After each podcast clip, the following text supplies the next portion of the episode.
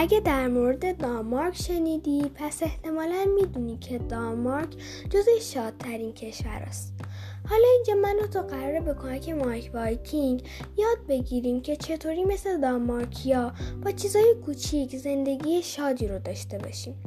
و می‌خوایم که زندگیمون رو هوگایی کنیم و هوگایی زندگی کنیم